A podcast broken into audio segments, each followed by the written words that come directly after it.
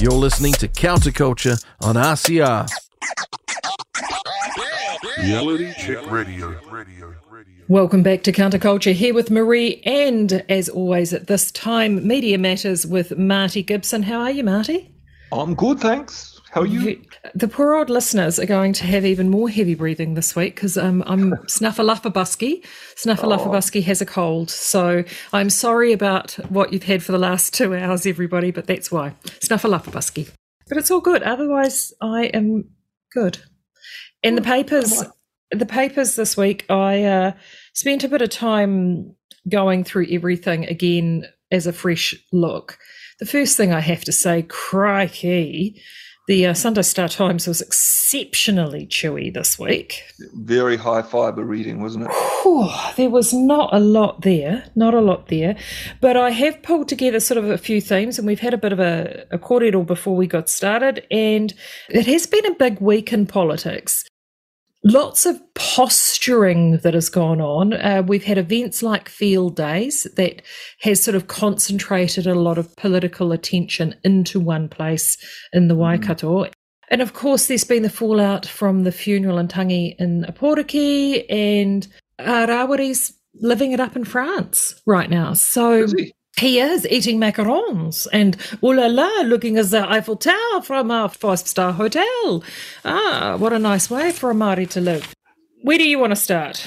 Well, I mean, you know, let's get the gangs out, out of the way. Let's crack down on the gangs. Yes, um, crack down on the gangs. All right. It is just like clockwork, isn't it?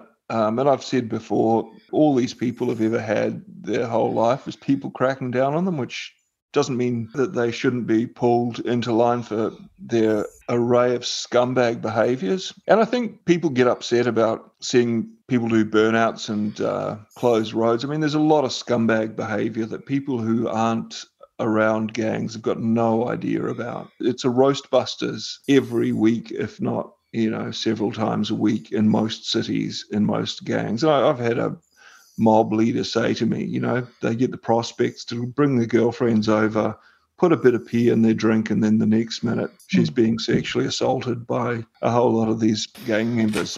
And so, yeah, there's a lot of ugliness around it, and I've seen it firsthand, and it's it's terribly sad. You know, I found having kids really changed me a, a, lot in the way I saw people and that I see everyone as a child. And I, I it's not an excuse, it's an explanation, but I, I do see gang members and their posturing and their sort of mental age of 14. And I think, oh, you just didn't get what you deserved when you were a kid. And, and you know, it's, it's, interesting to talk to them always because as i said you know you have that moment we say this must suck does it because it's mm. never a peaceful never a peaceful vibe in a gang pad and also, it's about breaking the cycle because you look at a place like Opotiki, which is a small town. I mean, it's 5,000 odd people. Mm. Because the Opotiki I remember is the Opotiki of the 70s and 80s when, you know, I lived the other side of the Waioeka Gorge. So it was mm. somewhere that we went to a lot. And it was a mixture between a local Māori community and a farming community. And it's a gorgeous place. a, I mean, mm. geographically, it's stunning. It was it was really wonderful. Now it's it's a it's a town riven by gang conflict. Well, and, and methamphetamine. You know, meth meth has just ripped through the coast. You know, there's this sort of bullshit like, oh, you know, people are working two shifts at the kiwi fruit, so they need to take the pee. It's like, yeah, they need to do two shifts because they're addicted to pee. Yeah. To that end, how do you break the cycle? You know, you've got a school that closes for a week citing heightened emotions. And that probably is one of the few institutions in that town that provides kids foundation, structure, and a way out. Well, and it's closed. Potentially. Potentially. Uh, was, 45% who emerge functionally literate. So I pulled out the editorial in the Herald on Sunday. They were talking about this, and this is what struck me in this this piece. At the heart of this is a man that's been killed. Yes, he was a patched head of a loathed group. One doesn't become a mob boss by being a saint. But Pu Whakamua's rehabilitation program founder, Billy McFarlane Sr., says Tini should be acknowledged for the good stuff he's done. He's worked seriously hard to help make changes in the methamphetamine harm space. He and his partner Pauline have done a lot of work even in Rotorua. Are you getting a sense of chicken and egg here? Mm. Yeah, it's, it's like the uh, British sailor who uh, didn't tie a cannon down properly and then it raced around the deck, smashing things up. And so they gave him a medal and then hung him. Goes on to the, further to say McFarlane says um, death was a tragedy and he was going to be missed. He wasn't a bad guy. He was quite a pleasant fellow to talk to and he wanted to do good.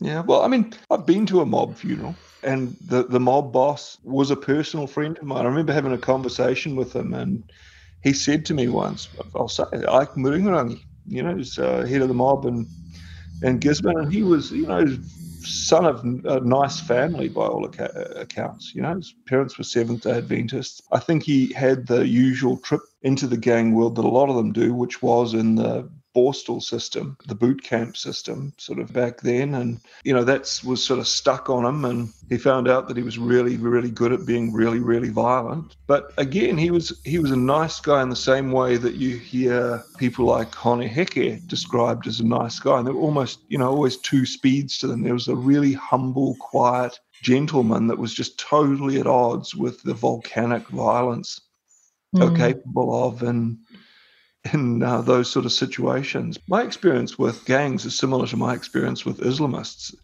uh, overwhelmingly positive with one or two moments each of terror. I don't think either is a particularly good idea. And with gangs too, particularly when you're looking at the number of Māori in gangs, I mean, what are they now? More gang members in this country than there are sworn police. There's a number well, for you. It gives them somewhere to an outlet for that warrior side of their culture because that's been suppressed everywhere else.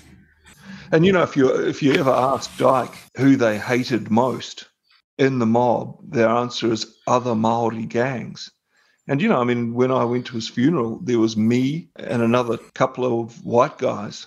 Yeah, I'm not going to lie, it's terrifying. Yeah, there's a fair bit of barking. I like a good bit of woofing on such occasions. But no one hassled me particularly at all. I was you know, sad that he'd he'd died because I liked him. But you know, like I like a few other gang members, but mm. I, I feel sad at the people they hurt and that you know what they might have done with the the uh, manifest skills they had. It seemed such a waste, and I still think it is an awful waste. But again, when I hear Christopher Luxon cracking down on gangs, I've been in a gang house I remember I was in one, there was a, a, boy running around who couldn't have been much more than two or three. It was probably more like two. And his mum was out on a pea bender. I talked to him a little bit and played with him a little bit.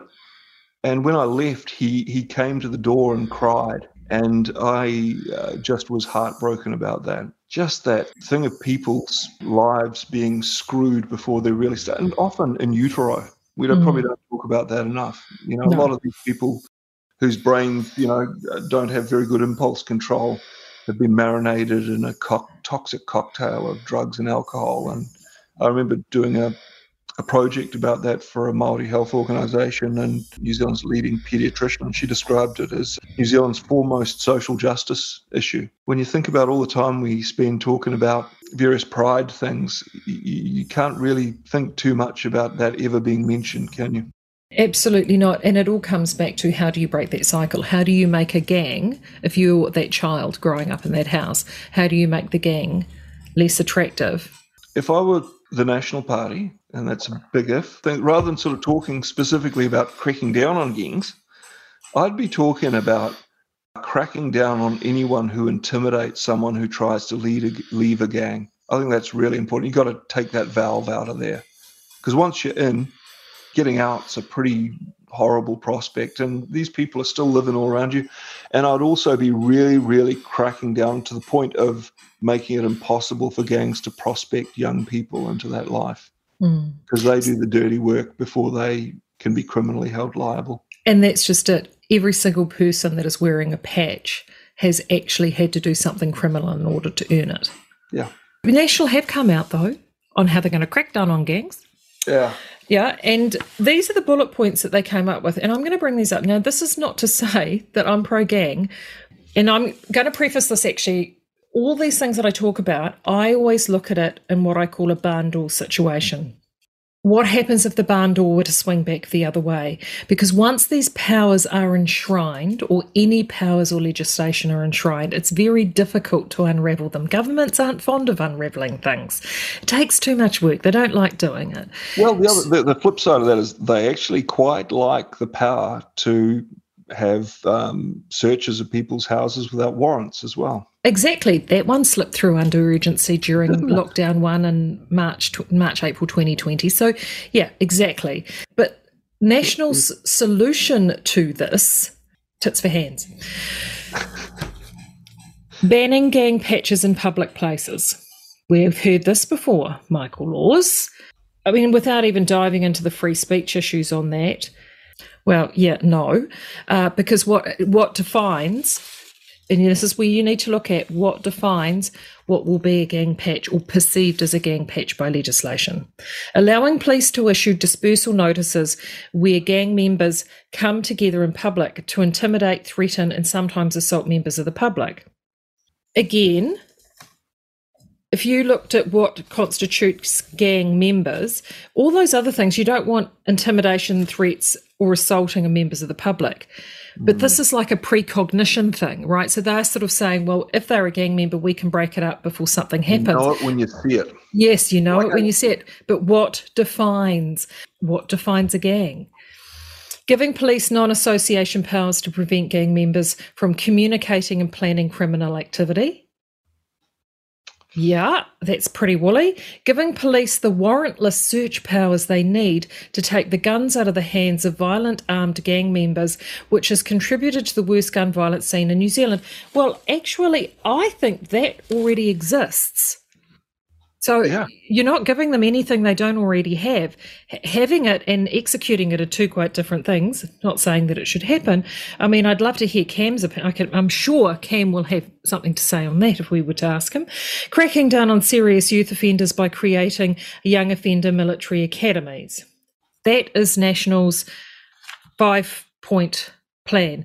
Now, my concern with with these is that all of these could be used against any group perceived to be against the incumbent government at the time. Mm. That is my concern.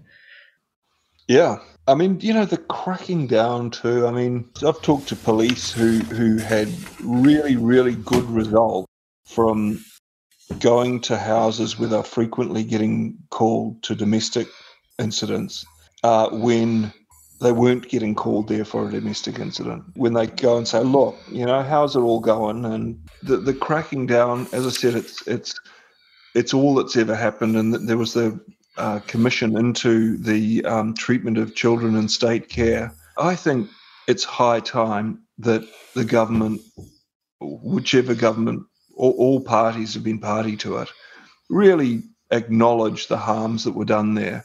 And I think any dehumanizing of people demeans all of us. I've never gone into gang situations thinking it was glamorous, wanting to be associated in any way with the organizations. I just happened to know individuals because I had friends whose family were in gangs, and I used to write the odd letter to get people's pit bulls out of a pound, you know, and write the odd story to counter a story that had been in the media about someone you know, and that, that was revealing talking to those people. I remember one of them was about a kid, kid in a gang situation, and his father wanted to put the uh, other side of the story. He was talking about going seeing his kid in this basically youth detainment facility, whatever you call it, and he said, "Oh, we went in there, and there's this." Uh, there's this uh, thing on the wall it's got all these jobs and these names and these ticks and stuff. And I said, well, what's that thing?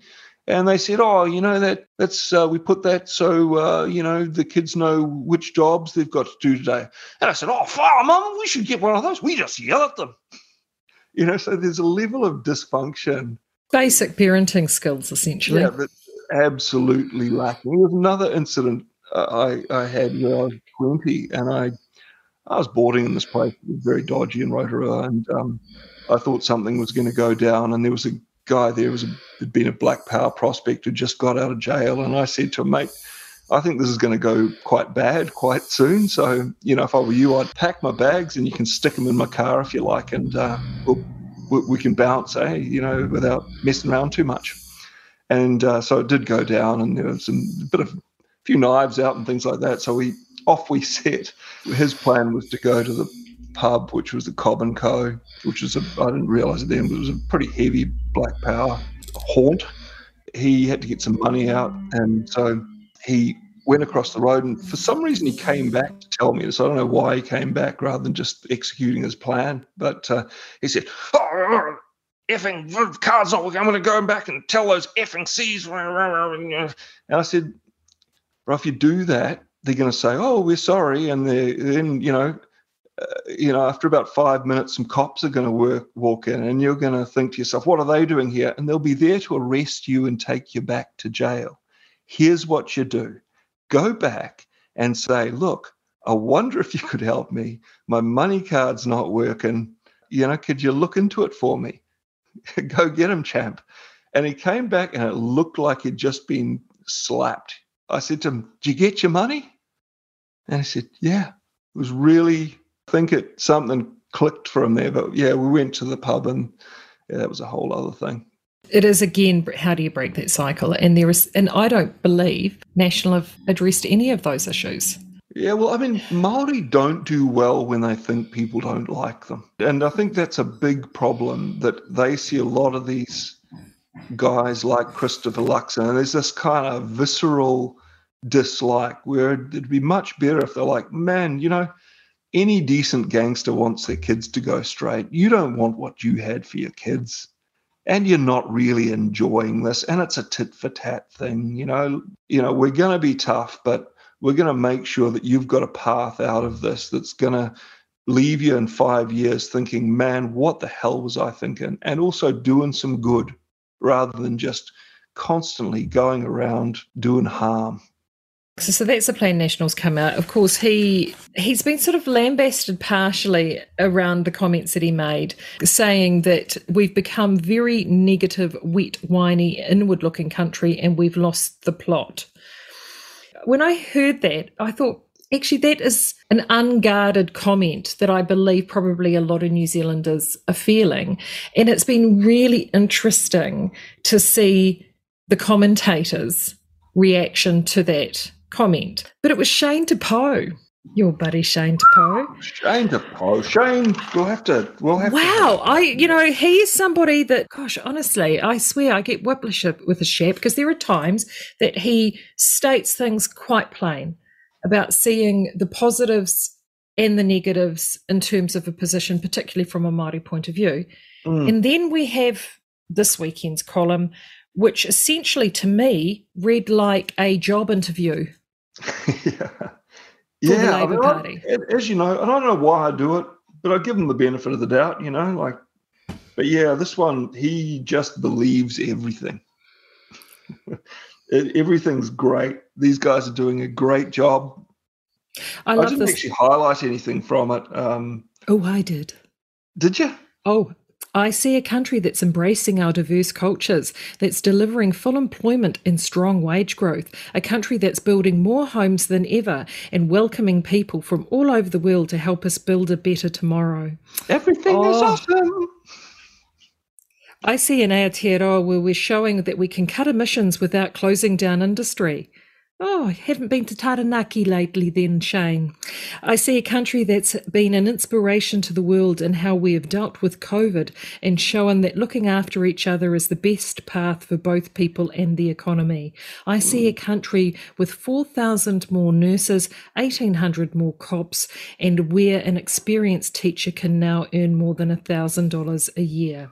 I see an Aotearoa where where we have lifted 77,000 children out of poverty in five years, and we can end poverty for all if we choose it. Yeah, I, mean, I haven't that, seen know, so much gaslighting on a page since Ginny Andersen last week. Yeah, they must be going to the same school. I mean, you know, there's that assumption always too, isn't there, that the problem is that the people who um, are in poverty are just suffering from a lack of money.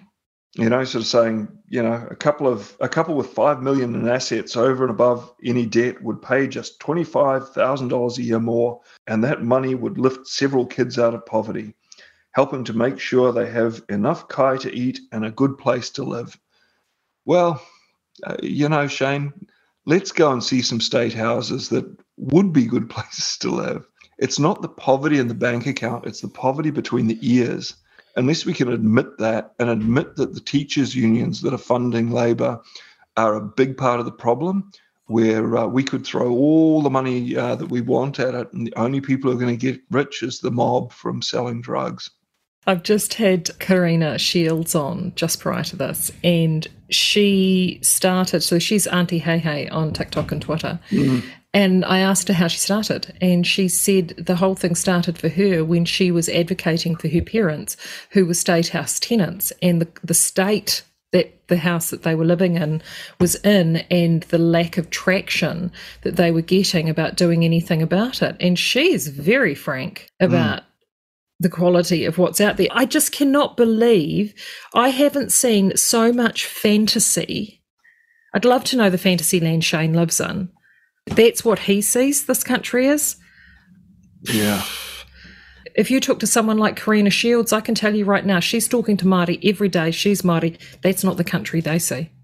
Yeah, well, there's, there's a funny thing happens um, when Maori get educated and rich. I think they're really worried that they're going to get cast out. You know, I remember hearing Marama Davidson saying her grandkids called fruit and veggies grandma food. You know, and it should be everyone should be able to afford food. It's like, lady, you can afford to buy your kids fruit so your grandkids can eat fruit.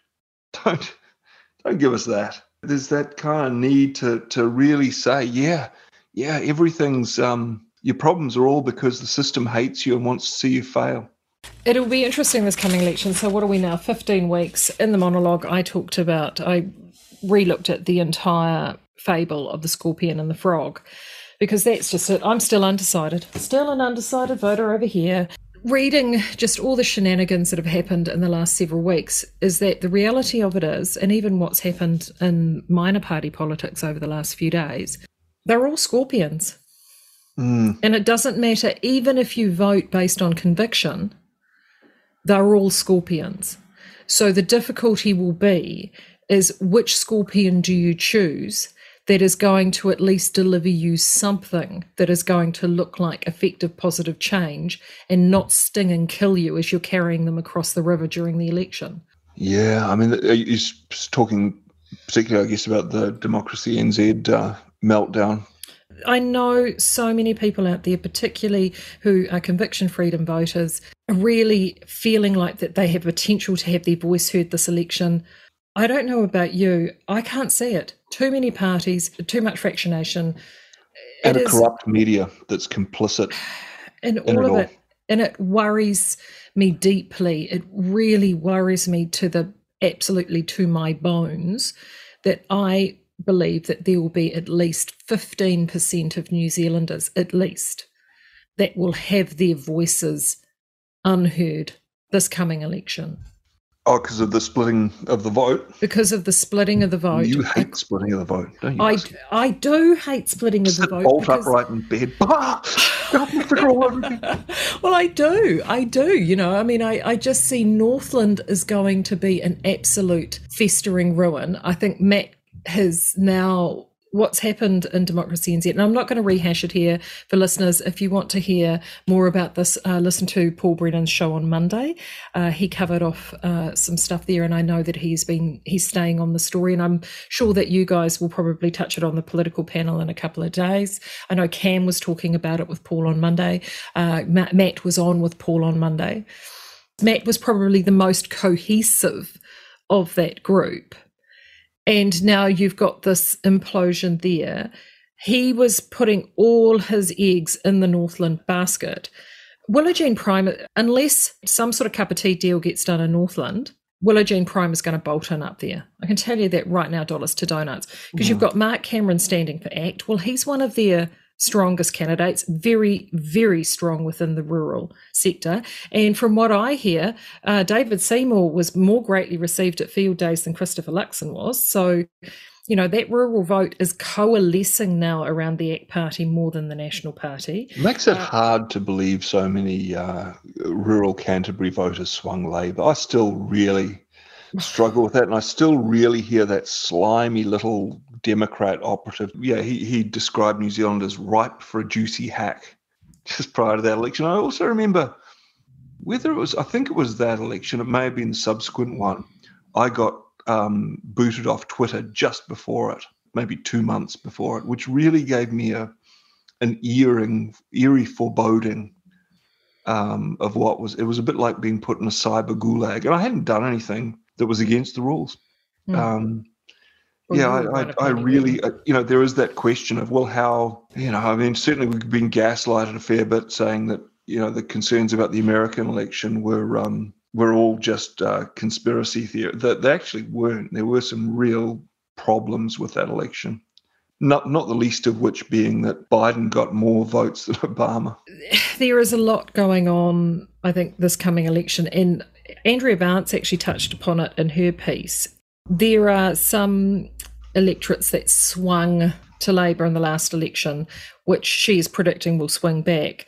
Um, it was interesting. Maungakiekie is held currently by the government, um, and she was. This is this is a really interesting comment.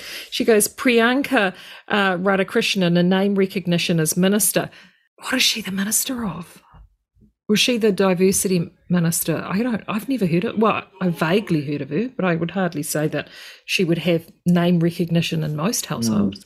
Uh, is going up against Nationals Greg Fleming and has attracted headlines for only the wrong reasons. Now, did you see the video from someone that questioned him when he was doing a street quarter piece this week?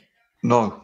They were asking questions around was he aware of the mandate that was still in place for many health workers, including doctors and nurses. He was completely unaware that that mm. was a thing, like completely unaware. And that in itself is a concern because when you've got people as member of public, you know, he thought that was all gone. And I think most people do believe that that's all gone. So when you've got Shane Poe turning around saying, what was the number he said? I see a country with 4,000 more nurses and 1,800 more cops. Really, Shane, because there is still at least 1,000 nurses that are, would love to be back at work and aren't because they can't. Yeah. So she sort of called that as, a, as an interesting race. She, for some reason, believes that Ilam and Christchurch, that the top candidate potentially might do something there. I don't know. I don't think so. But the other big beasts of the election, she called it, and it actually goes a little bit to your point in terms of those rural voters, is the battleground with Kieran, Mino- um, Kieran McAnulty and Wairarapa. Now, that's one that I will find really intriguing because I, you know, that is very much a mixed electorate between those who have relocated, the Wellington lovies who have relocated from over the hill onto the onto the wineries and the lifestyle blocks, and the farmers. And Wairarapa, I think, could potentially go. And the other one she highlighted was Kiri Allan on the East Coast because our Kiritapu, yeah, the, the love isn't quite as strong for her as it once was. You don't reckon? Well, some of the people I've been talking at at home certainly are, quite, and this is Māori, are quite disillusioned with her. Mm. Trevor Loudon, who I've just spoken to, you know, we didn't bring up Kiritapu, but he has just released a, a, a documentary, small. Wasn't that incredible? Unfortunately, it does sit behind a paywall. It is part of uh, the Epoch Times and Epoch TV. It's I called have to Count. stick Yeah, it's called Counter Punch, and I will actually we can get that up. It's called Counter Punch, and he did a deep dive on Kiritapu and her ground, radical. Yeah. radical background. Her, like so many within that Māori caucus, who had come from an activist background, but not only within New Zealand activism, but activism more internationally. And Trevor has has actually zoomed out a little bit and looked at the larger picture on that, and it really, it, I I mean, there was a lot of stuff that I was completely unaware of, and the tentacles of where all of those went, and in a way, when you look at those tentacles, sometimes if you're looking at something too closely, you don't see the bigger picture. And I know that you've done a bit of work on this this week, that you've been sort of zooming out a little mm. bit more on some of the aspects that explain so many of the things going on on our current political environment. Yeah, well, I mean, I want things to make sense, and so, like any good scientist, I I uh, I, I look look for for theories that uh, that explain things. Uh, I mean, I've been listening to really interesting interview between RFK Jr. and Jordan Peterson uh, this week. Uh, RFK Jr. is running for president, and it's almost like there's an element of going back 60 years to when Kennedy was proposing a, a new peaceful world where nations were prosperous and all nations were peaceful rather than and and also you know going back to those warnings he made four months before he got his uh, bullet in his head you know talking about breaking up the cia and warning about the military industrial complex as uh, ike eisenhower had I was looking at reading some of uh, the LaRouche organizations. LaRouche, uh, Lyndon LaRouche was a bit of a shady character in some ways, you know, but had quite. I, I, only did research on him after I'd watched this really excellent summary of what's actually going on globally. But he was an American political activist um, who founded the LaRouche movement. So he sort of started out being really left and then he went really right. But uh, convicted of fraud, he served five years in prison from 1989 to 1994. So, you know, he's no angel, I guess, but. Colourful chap. Yeah, colourful chap. Uh, this is a good summary of, of all the various things I've learned about this criminal cabal that wants to rule the world. Schwab and the World Economic Forum always bothers me that I've never seen any reference to the World Economic Forum and the fact that both Hipkins and Ardern, and Simon Power for that matter, were young global leaders. Yet Schwab actually saying proudly, we have penetrated all the cabinets of these countries. You know, so you got Trudeau there as well, Macron, uh, I think Putin was involved, and uh, Zelensky. Don't take my word for it, but look in that direction because it is interesting. But so the summary of what they want is basically put into seven points. They want basically no sovereignty. So nations submit to the arbitrary global rules based order. Uh, they want a global currency, central bank digital currency under the control of the International Monetary Fund. Of course, our central bank has, has got several working papers on that. Global governments along the lines of ESG, that's the environmental social governance policy that BlackRock's forcing all of the companies they're major shareholders in to adhere to.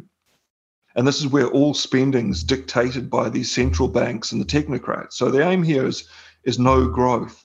And this will make sense. There's actually articles in the paper about the IMF and Standards and Poor's this weekend that absolutely track along that, saying we've got to cool the economy. So this is to also to destroy efficient energy sources and, and force anyone, everyone into energy scarcity. So if we look in Germany now, the price of power has gone up 500% since they've dismantled their nuclear systems, and obviously since someone has uh, destroyed that pipeline. Uh, the number four is dictatorship by corporate cartels. So big pharma, hedge funds, insurance, finance, grain cartels, raw material cartels, etc., who will dictate what spending policies will be. The dictatorship will be backed by global NATO, which will extend into the Pacific with a policy of permanent war, basically. So that gets back to what I was saying about Kennedy. Number six is total censorship directed by media and social media cartels. This gets back to what I'm saying about the media being corrupt. Uh, they're corrupt in that they're not telling the whole story when it doesn't suit, I guess, whoever's up the chain of their ownership.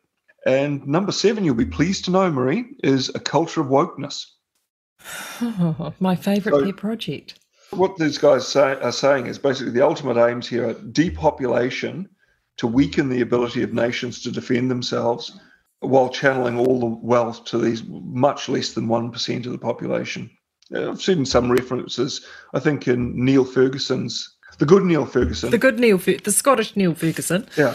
He, he was saying in, in a very, very good, characteristically good uh, bit this week that there's only about 8,000 people. The people who aren't them outnumber them a million to one. And I think that's something we've got to keep talking about as well. There's a very small number of people who want to do all this crazy stuff. And the problem that we've got is um, people not really confronting that it's bullshit, being unwilling to entertain the possibility. And once you start entertaining the possibility, you find out there is quite a lot of bullshit, actually. You know, outside the billionaires who control all the major parties in the US, UK, EU, and I'd say apparently New Zealand as well, uh, and a few extreme ideologue who supports this. And what they've then gone into talk about, and again, this is conspicuous by its absence in New Zealand's media, are the real great reset that's happening.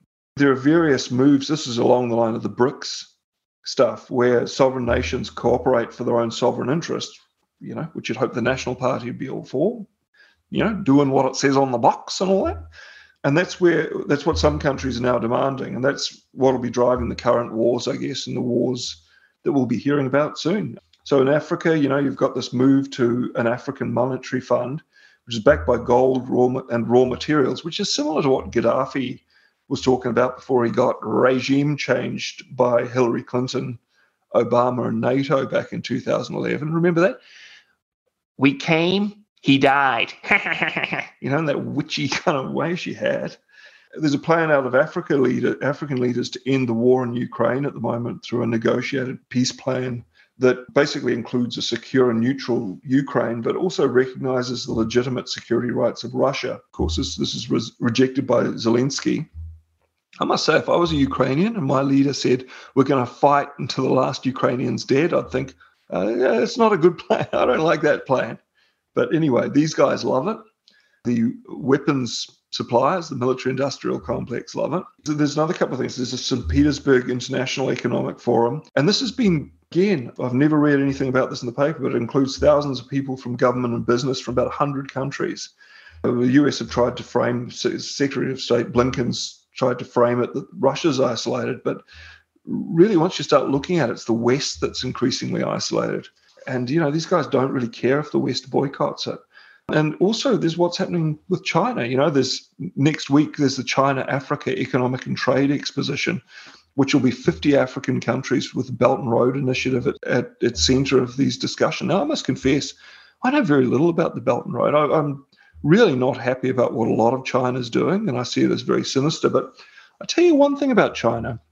Whereas America sort of had this policy for the last how well, centuries of just bombing the crap out of places, you know, while they've been bombing bridges, China's been building infrastructure and bridges. And so they've got this going on with Africa, but also with Arab nations, also with South American nations. So this is a real big deal. And it's got, it's in ascendancy. It's at, you know, I always talk about the collapse of civilizations. This is what's coming next.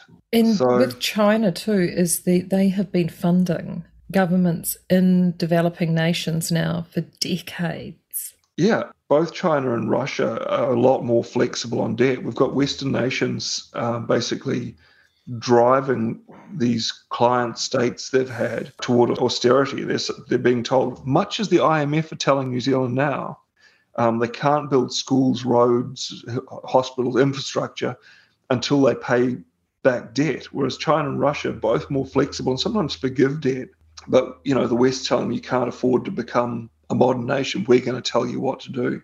We're going to give you, you know, solar because, you know, you can't have the coal that we've had to get where we are. And so, yeah, America's sending envoys out to threaten nations to get them out of these organizations. Blinken's asked to attend, you know, the BRICS conference as an observer, but he hasn't been granted it. In response to this, the transatlantic forces have, have launched a series of basically provocative military exercises in Eastern Europe. And at the same time, you've got uh, the president of Belarus now, you know, has these nuclear weapons in his country and says he won't hesitate to use it. So these guys, you know, do you factor in also the fact that the FBI are now admitting that there's a document saying that Biden took five million in bribes, it looks like, from um, the Ukraine uh, when he was vice president. It's an explosive situation, and yeah, again, th- this really brings that whole. You love saying brouhaha, and I notice you haven't said it, so I'll use the brouhaha for the uh, about the national radio reporter changing uh, stories to include some pro-Russian information. I mean, you know, when there's that much pressure on journalists. You, you bet that journalists are going to think twice before they say anything about any of the stuff. As I said, don't take my word for it, but that's a good place to start looking if you want the news to make a bit more sense. And to that point, so just to give you an exact example of what you've talked about, this is Liam Dann's Herald on Sunday. Harden up New Zealand. This was the recession we needed to have. Yeah. It's pretty simple. We had a pandemic and had to shut the country down to save lives. No, we didn't. Liam? Yeah. No. In my mind, didn't. it's simple. We borrowed to get through that. We've lived beyond our means for three years. We're now going through a process of payback. We're going through the process of removing demand from the economy to reduce inflation. I love the very liberal use of the word we. Yeah. I don't remember voting for that. No, I didn't vote for that either. And I, I, I was stunned at the lockdown because I arrived back into New Zealand days before they closed the border. I'd been away on business and I was absolutely stunned that they were doing this. But more than that, once they locked not first they closed the borders and then about two weeks later, three weeks later, they locked us down. And as a business owner, I just remember thinking to myself, well, it's all well and good to shut us down without throwing in all the civil liberty aspects with that. But what is the cost of business? How do you reopen that up? And there was no consideration for that whatsoever. And we are paying the price for this government following a model that came from, drumroll please, it came from China.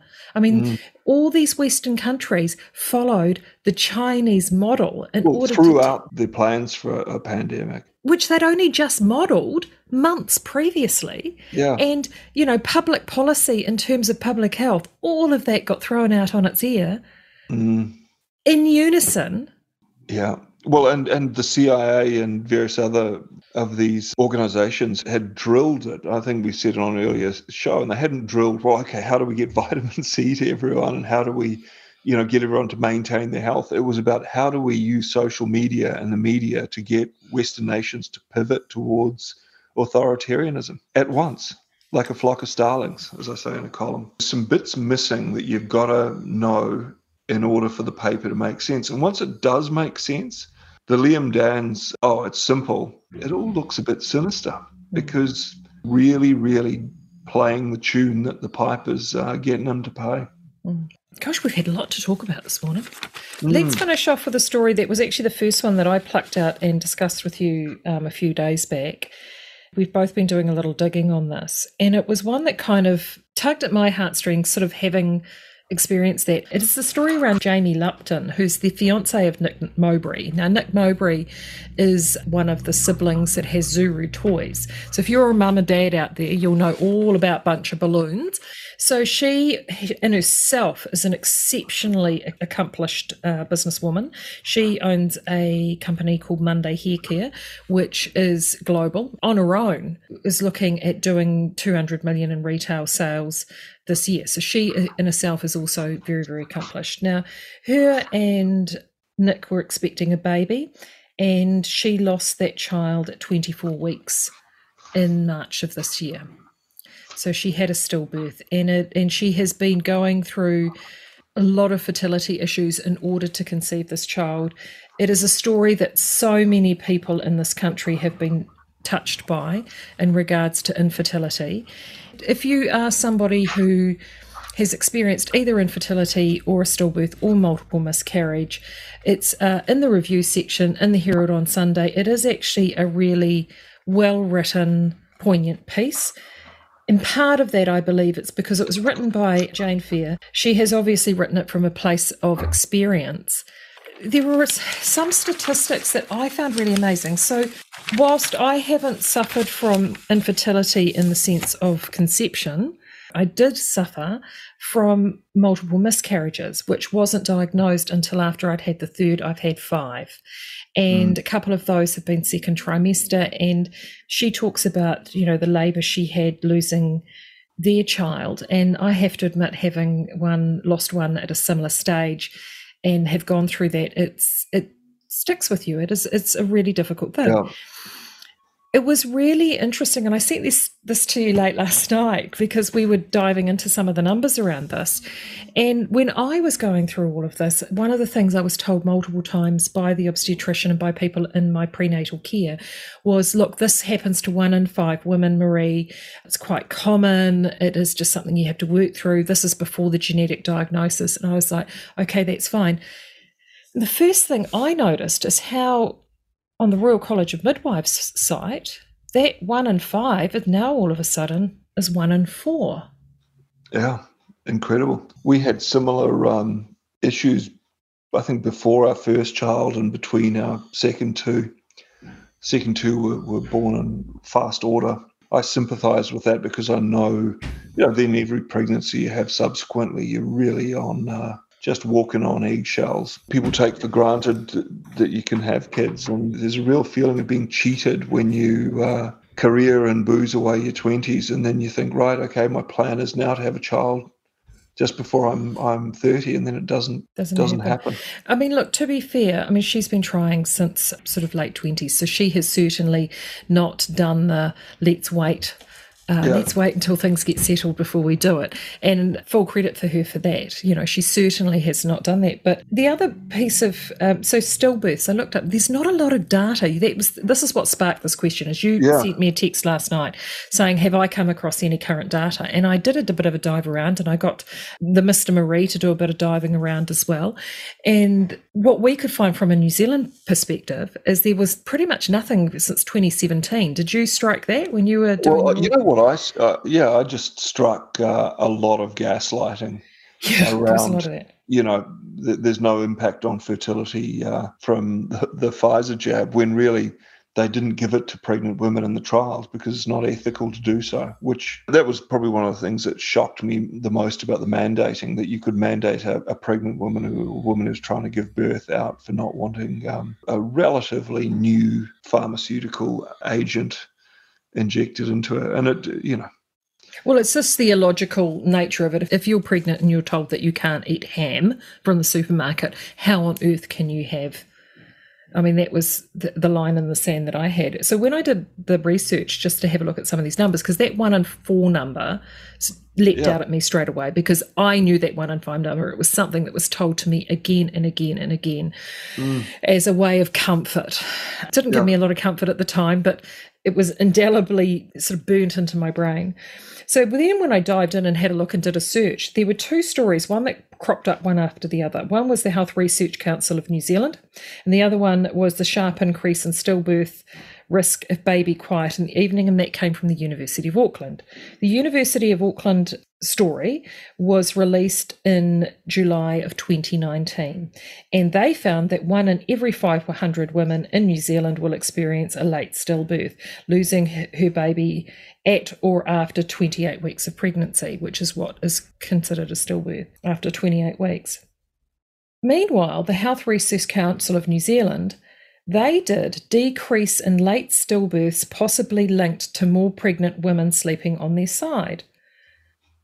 Okay, so we went from quiet in the evening to sleeping on their side. yeah, That that's what it'll be. story, that story was released in November 2021, and here's the kicker: late stillbirth, third trimester from 28 weeks of pregnancy onwards, currently affects around one in every 400 pregnant women in New Zealand. Wow. So 20% drop over what period? Nine, 2019 to, So from 2019, it was one in every 500. And by November 2021, one in every 400 are Mm, experiencing stillbirths. Dot, dot, dot. Just saying. I, I know that correlation well, is a found, you causation, but absolutely incredible uh, bit of data out of Australia with that as well, didn't you, in terms of the birth rates? Is, was there a source on that? Yes, that was from Mr. Maree. He did that digging for me. This is straight from the Statistista Research Department, which I think is the Australian Statistics Department. So this is Right, so reliable. reliable data. This is the number of births in Australia per thousand. Okay, Mm. so this is from 2020, 2011 to 2022.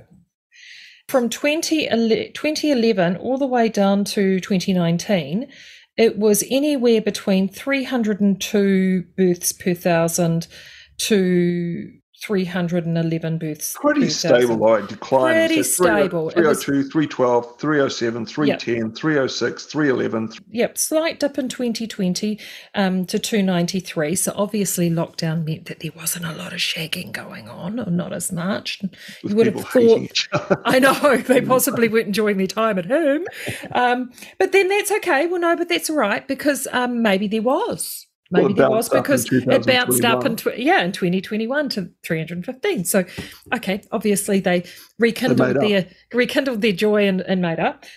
But then in 2022, it went from 300, and, so essentially around 300 births per thousand in Australia to 150 births per thousand. So it halved. tanked. That's incredible. I mean, that, that's and the fact that that's you know, there's as we said, there's a lot of stories about people struggling to conceive Yeah, uh, in the paper. There's there's one in each weekend anyway, at least, isn't there? Yeah, pretty much. And it is just, you know, and if you are a parent, if you are someone out there trying to conceive, you know, you'd certainly have my sympathies. It is a really tough time. And all I Yeah, can say, too. yeah, and all I can say is, look, just keep trying. Um, Yeah. And stay positive. But And also relax. I was reading Jamie Lupton's story, and yeah, people constantly congratulate Lupton on her business success, not knowing that she often drives home from work in tears, crying over the one thing in the world she wants the most. You know, stress isn't good for conception either. So it gets harder and harder to do. But yeah, if you can limit stress, that cliche that people give up and stop trying and then fall pregnant, that, that happened my brother and his wife she got told there was absolutely no chance. It wasn't even worth doing, even any point of doing IVF. And then, you know, boom, they they had a a, a kid, and um, it is it's a mysterious and, beast and it is, yeah, very, very difficult. uh, that figure, you know, let's just say it again: the number of births in Australia, 2021, 315, more than halved in 2022. The fact that that's not, as I said, I searched uh, for Ashley Bloomfield giving a crap about this in vain. Could not find any even slight concern about New Zealand's plunging birth rate. Because don't forget, I mean, it'll be, and again, there's uh, we couldn't find any data for New Zealand for this. Surprise, surprise. But whatever data there is will be coming on top of the 25% decline in birth rate between 2010 and 2020. When these guys say one of the aims is depopulation, make of that what you will, but make of it what you will in light of those figures and the absolute lack of discussion about them. Mm, absolutely. And the follow on effects for all of those as well. I noticed um, before we go, there's a, the story in um, in the Sunday Star Times. Chinese Navy confronts New Zealand frigate in South China Seas, and that was from an incident that happened in 2018. And that was something Cam mentioned on the show a couple of weeks back. I. But there's no crediting of him as being the person who brought it up. So it's nice to know the media are listening to us, even if they're still in that first they ignore you phase. I'll tell you what, chaps, you won't be able to ignore us for long. Ah, and if you want to hear more of this good content, yep, catch Marty, Cam, Olivia Pierson with Paul Brennan over on our political panel on a Friday morning.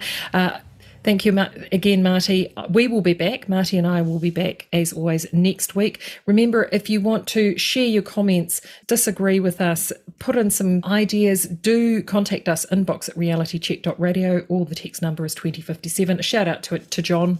John sent us Yeah. a couple of bits of Yeah. feedback. It Yeah. really, it really does. Uh, Hope you've enjoyed this week, John. where it is nice to get um, people saying that uh, my not ever going to broadcasting school isn't uh, hampering us put on, putting on a good show. So that's Well, nice. nei- neither of us, yeah. yeah. All right. No, I didn't. Oh, gosh, d- darling, no tertiary education here. All Well, right, thanks every- Yep, awesome. And uh, see you next week. Have a good week, everyone. And don't disappear here with RCR. I've still got the vocabulary woke word of the week to come, um, as well as some more great music here with Counterculture.